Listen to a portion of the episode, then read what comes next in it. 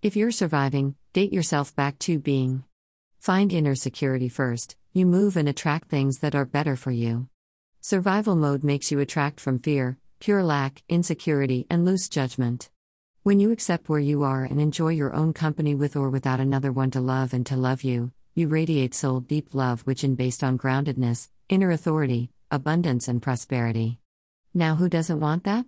You'll notice people flocking towards you because they want what you got on. You don't want anything because you give it to yourself in reality and in your imagination. Know you are worthy regardless. Your loneliness is valid, but don't let it lead you to settle, to numb your own emptiness, void with the existence of another. The more you distract yourself from loving you, the deeper the hole becomes, the more painful the experience will be. Validate your desires, they are for a reason. Your soul is jingling its signal to let you know which direction to head. If the people coming into your life are not aligned, unfortunately, you will have to let them go. I know it feels uncomfortable setting free something you thought was yours, it feels nice now, but you know what's being shown to you doesn't align. This is because you need to be in alignment within yourself first. Stay curious about your own existence and your heart. Ask the right questions to yourself. What are you about? What brings you joy? What are your favorite things to do? What's your favorite food?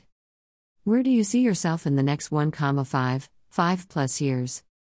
This is your life, pull it by the reins and remind it what you came here to do and how you will be remembered. How does your heart speak? What tickles it? What turns it on? What triggers you? What kind of life, love do you want to experience? What relationship narrative will you co create on? How do you want to be loved?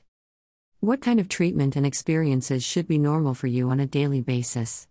Yes, this specific and you're worthy enough to have to choose. Do you believe it's possible and you're worthy to have this kind of experience? You decide. When the people outside of you don't show up how you expect them to, does your worth and value shatter at their absence, or do you still stand firm in knowing that you're lovable, you're enough, you're worthy for everything you're calling in? When you do not base your worth on how others outside of yourself show up, you keep your power, your peace, and leave the privilege to validate your existence only for you.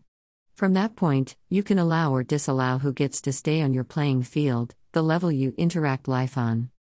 You are the love of your life, and that's never gonna change. No one is ever gonna know you like you know you. So stop waiting for somebody else to do your job. You're here, be here with you. Fully. Accept this present moment for what it is showing you, authentically. You're causing your own suffering by pushing against it.